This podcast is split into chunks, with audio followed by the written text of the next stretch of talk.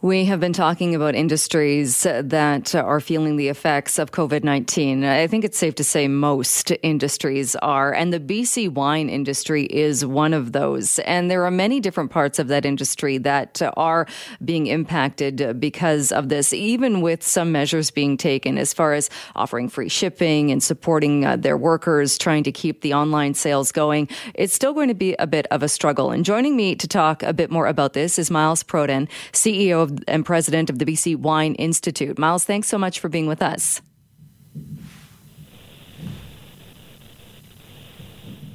Hi, Miles. Thanks so much for being here. Hi. Oh, hi. um, what are the biggest uh, issues you see right now with BC wineries and dealing with this pandemic?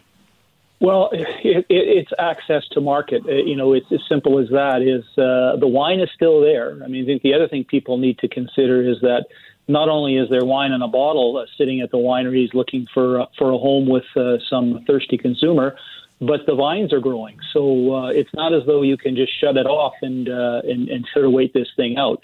Um, the grind, the wines are growing, and the the grapes are will be soon coming in, and so it's it's a continual process that just keeps going. So we need to be able to uh, find a home for the wine that's ready to be sold, and and, and that's being constrained with the, the situation today. Right. And that even seems, though, like that might be the easier part is if wineries can do online sales and still get the wine delivered. That could, we, we could do that given the current climate and with social distancing and all of that. But what happens then with workers and working at the winery and harvesting the next batch?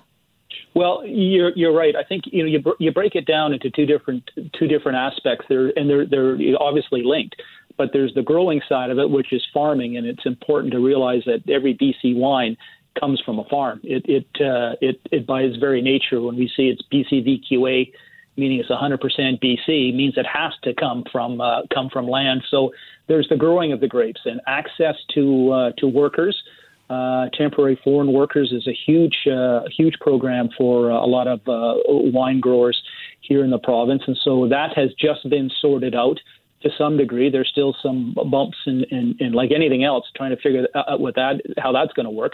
So there's that aspect of it, and then the next is is the making of the wine. Uh, that can happen uh, fairly fairly easily. That will continue to to, to happen because the winemakers and the cellar hands and social distancing and safe practices within the winery but then there's the retail side of it, and uh, I think people will appreciate that by far the majority of our wineries in BC are small. They're small, family-owned operations that rely primarily on people visiting the winery to experience and buy the wine. And so, if those are shut down, which they are, the tasting rooms where people can come in taste wine have been have been shut down. So staff that would typically, as we get into the busy summer season, start staffing up for that. That's not having happened. So uh, that's directly affecting it. Fortunately, wineries are still able to sell wine from the tasting rooms. Those are still open. So you can, as you say, order and have delivered directly, or you can make arrangements and stop by and pick it up. And uh,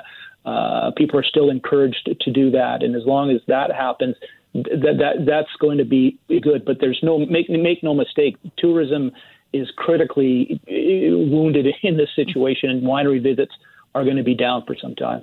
Oh, absolutely. Uh, we've seen in other areas how quickly uh, things that we were told in the past couldn't be done, whether it's uh, renewing auto insurance online, having liquor delivered with takeout meals. It, those things have quickly changed given the pandemic, which I think people will agree is good. Uh, does there need to be changes, or, or your hope are your hopes that this pandemic might change things as far as interprovincial trade or opening up those lines to get to get more opportunity for BC wineries?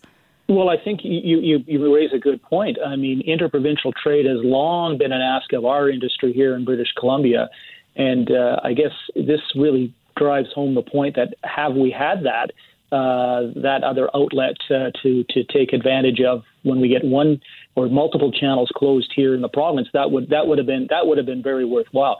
The problem, though, is that it's not a federal issue. The government, the federal government, got out of the out of any kind of uh, regulations that prohibited it. Now it's up to the provinces, and so it's kind of a piecemeal patchwork in terms of which provinces allow direct shipping of wine.